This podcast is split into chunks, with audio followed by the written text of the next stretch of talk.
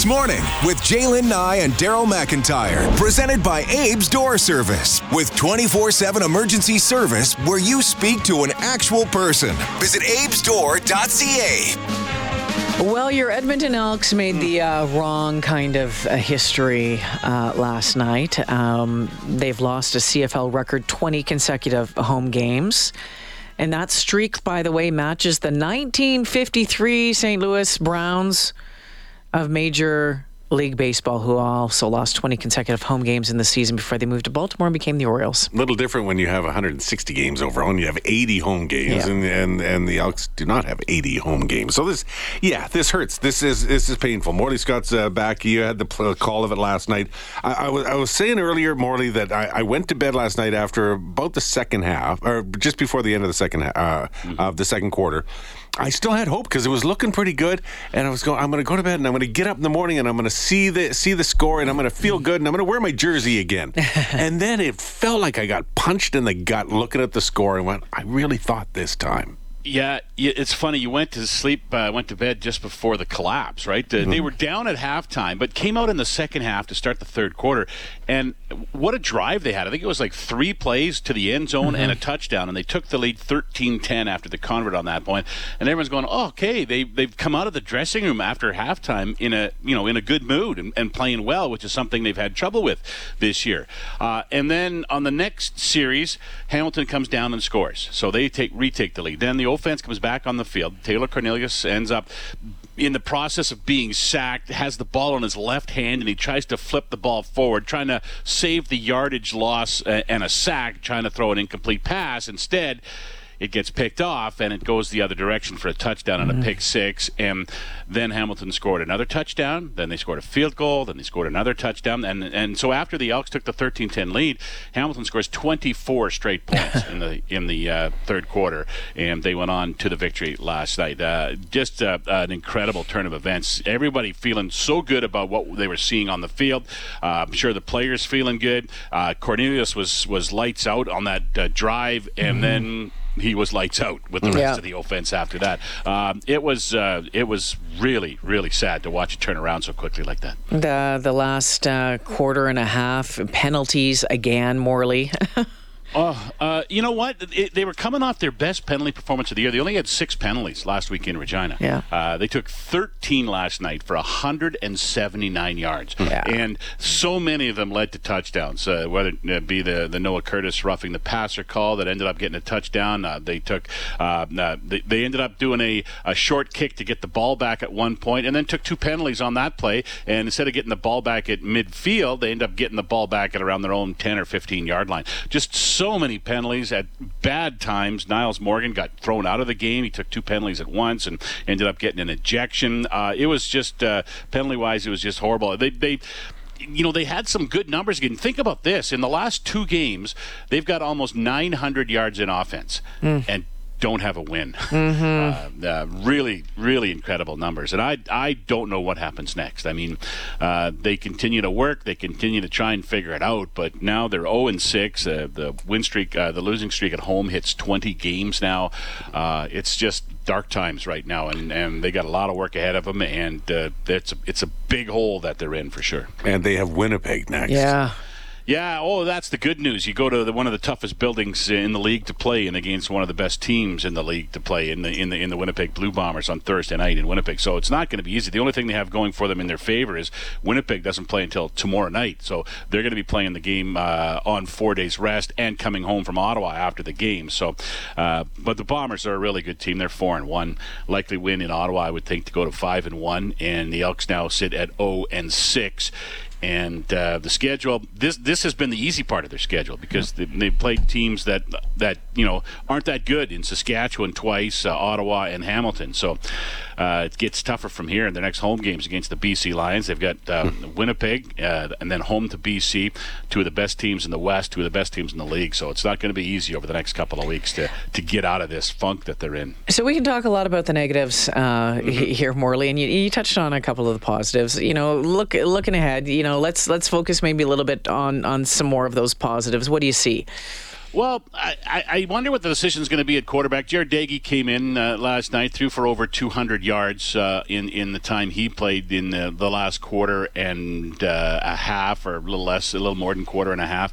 But again, that Ticats had a big lead at that time, so they're kind of sitting back defensively. Uh, but he took advantage of what they gave him. Uh, Kevin Brown got the run game going last night. Uh, his best uh, game of the season, yards-wise, seventy-six yards on ten carries. Had a fifty-yard one that he broke open as well, which was good. Uh, They they did some good things. They continue to do some good things. They won the time of possession battle, which they did last week in Regina as well against the Saskatchewan Roughriders. Uh, you know, the last two games, you can pick out a lot of positives, but uh, they lost a heartbreaker in Regina, and they lost one that was kind of a laugher last night. They got some points late to make it closer mm. than it actually was. So there are positives, but, I mean, I've said this before. We're all getting tired of positives. I mean, mm-hmm. we want some wins now, yeah. right? four hundred seventy-three yards in offense last night, uh, total uh, big numbers, but but not the result they want. So that's the that's the thing that uh, that everybody's just itching for is just just a win. I, th- I think everyone would take an ugly looking win right now just to get this thing over with. And get the first win on the board. It doesn't matter. Just Positives anything. Don't matter right now. It's all about the W's and getting yeah. going. Uh, it was interesting that I, you know, we talked to Brian Kelly for Football Thursday yesterday, mm-hmm. and then I also heard Ricky Ray because he was at the game uh, mm-hmm. last night. Yep, and uh, and he was talking uh, during a, during a break about. Both of them said the same thing. If, if if there's any advice for this current Elks team, and they both said you guys got to just stick together keep on and going. keep and and keep the team because as soon as you learn you lose that any cohesiveness at the, of of team because of the the uh, the troubles that they're facing, then there's no hope whatsoever. Yeah, absolutely right, and and I think that's the thing. And we had Ricky on our on our pregame show last night. And he talked about that as well. Just just sticking together, staying with the program, and eventually it turns around. The hard work uh, turns around. And I know Brian Kelly, as you mentioned, said that yesterday as well. Uh, good times come and good times go, and, and in between you got to suffer through some bad times. Uh, but I mean, we've suffered for a few years now, right? Yeah. Uh, the the thing is.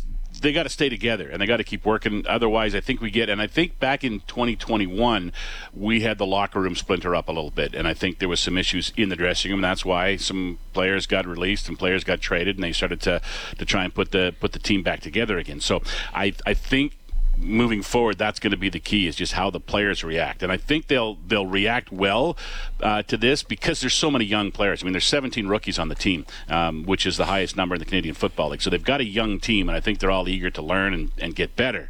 Uh, so they're going to have to they're going to have to just keep, as they like to say, just keep chopping the wood, right? So chopping the wood, hauling sure the water. Axe doesn't hit your foot. That's all. It was funny. We were looking for positives. Jalen mentioned one.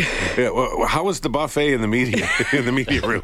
Uh, was that a positive? Well, we did get uh, we did get the Elks. Uh, the Elks have they've introduced some new uh, uh, concession uh, items this year, and they have been kind enough to allow us to test them every home game. So uh, they've brought in the, the loaded tater tots. Uh, they've brought in uh, um, all the all the stuff that they've had. Last night we had. Uh, let me see, what was it called? It was uh, uh, a bacon chicken ranch grilled cheese sandwich, mm. and uh, that was pretty tasty. So, um, yeah, yeah, I heard uh, I heard Brendan Escott in the in the countdown to kickoff talking about it.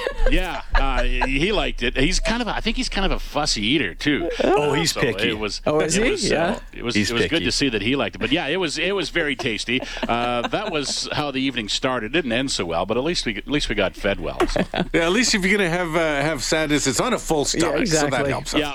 Yeah, yeah. If your stomach's going to turn, you want it full. uh, I don't know, guys. Uh, they're going to they're going to take a couple of days off. I don't know if you know this. Uh, the Elks, uh, Explore Edmonton is doing a great thing with the Elks uh, today, and it's not going to be nearly as much fun as it could have been if they had a won last night. But Explore Edmonton's got a group together, and they're taking all the new players and a lot of the players out to Explore Edmonton. Uh, they're going to meet at uh, Fort Edmonton Park. They're going to do some stuff around Fort Edmonton Park. They're going to go into the River Valley. They're having a picnic. Uh, they are going to uh, do some uh, canoe rides, some bike rides, do some Some food tours, uh, a whole bunch of things throughout the, throughout the day today. It's a it's a day off for the Elks. Uh, they'll be licking their wounds a little bit, yeah. uh, and hopefully maybe this will bring a smile to their face, and, well, and they'll get to see that great river valley. Hopefully the smoke's not too bad for them as well throughout the day. But uh, uh, big shout out to Explore Edmonton, who's doing a great job and uh, taking uh, the new, especially the new Elks players, the guys who don't get to, to, you know, most of them live in that area right around Commonwealth, and they walk to the practice every day, and they walk home from practice every day, or uh, and, and they don't get a chance to get out and explore. So they're going to get that opportunity today. So hopefully they'll have a good time. Hopefully they take their mind off what's going on on the field for a day at least. Yeah, that actually sounds like a lot of fun. I can't wait to, mm-hmm. to follow along on uh, Instagram and Twitter. All right, Morley, thanks for this. We'll talk to you again at eight o'clock.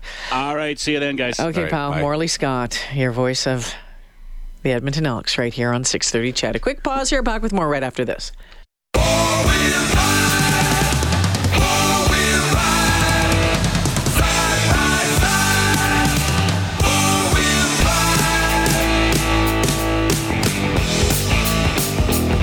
Abe's Door Service, where service is their specialty. Proud sponsor of This Morning with Jalen Nye and Daryl McIntyre.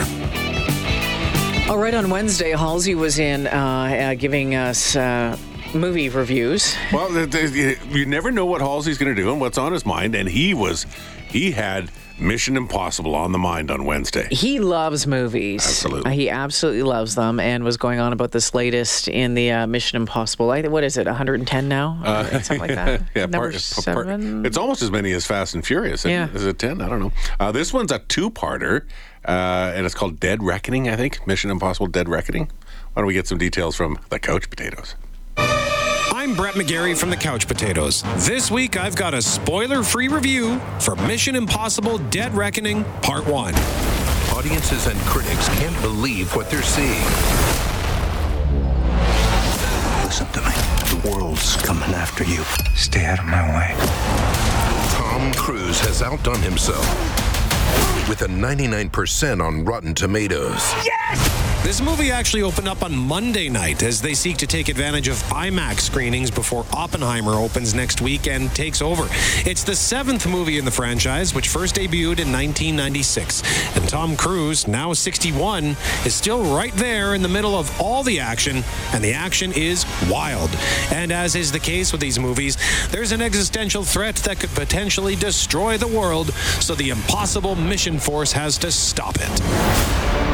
None of our lives can matter more than this mission. I don't accept that. Returning cast members include Ving Rhames, Simon Pegg, Rebecca Ferguson, and Vanessa Kirby. And some of the new additions include Hayley Atwell and Pom Clementeef, both of whom you might know from the M C U. Atwell was Peggy Carter, Clementeef was Mantis. Atwell, in particular, was a wonderful addition to the cast. Is this where we run? Go, go, go, go! Probably. But the real star is the action and the stunts. Crazy car chase in Rome, Tom Cruise running, and Tom Cruise riding a motorcycle off a cliff. The action in this movie is bonkers, and it is a super entertaining film. The plot is a little thin at times, and it's just too long. But overall, it's great. Four couch cushions out of five for Mission Impossible Dead Reckoning Part one. Part two is tentatively set for release next June. His fate is written. Shall we write yours too? If anything happens to them, there's no place that I won't go to kill you. That is written. I'm Brett McGarry from the Couch Potatoes. Mm. Almost so, thirty years of, of that uh, series, yeah. That's amazing. So this is movie number seven, and then Dead Reckoning Part two will be movie number eight in this series, in this franchise, so... Not quite Fast and Furious ten, and the movies are a little bit better than Fast and Furious. So. Has anyone in this room seen any of these movies? I've seen some of the Mission Impossibles. I haven't seen all of them. Okay, I don't yeah. know why you're looking at me, Jay. I know. I, I don't know what you do with your life, to be honest with you, Cody. I, I really don't. Besides, uh, you know, sports, just which is great. Stare at the sky. Yeah, that's it. the, the, the original Mission Impossible had that. It was an iconic scene with Tom Cruise where he's he's he's. trying to break it into somewhere or whatever, and he comes down on wires, yes, and he's yes, all flat, yeah. and he's all... You know, it's very cool look uh, uh, imagery in that, and then it just built from then. And I think, you know, it's probably replaced now with the, I mean, that scene of him taking the motorcycle off off the cliff was... I've seen that a billion times now. Yeah. So uh, if I go to see watch the movie, it's going to be, eh, whatever. Seen it, been you, know, there. You know what? Um, there was a couple of weeks ago uh, a special on on some of the, the stunts, and and, all, and that was pretty wild to watch them do that, right? Yeah. Pretty wild. And it's also cool to see how they actually did it, and then the C G I that they do to replace the uh, the, the runway that he was on and all the rest oh. of the stuff. Because it was all built up smooth. He wasn't running across loose gravel or whatever. No. It was, it was down a little narrow rocky path off the side of a mountain in Iceland. Um... Okay, I'll, I'll, I'll tell you what. I'll, I'll, I'll dig out the uh, before C G I version, and you can see what it looks like. Let's let's be either real. way. Let's be real. Let's not he, drink the Tom Cruise Kool-Aid. Yeah, well, there you go. Either way, he drove a motorcycle off a cliff and then parachuted down. Yeah, pretty yeah. wild.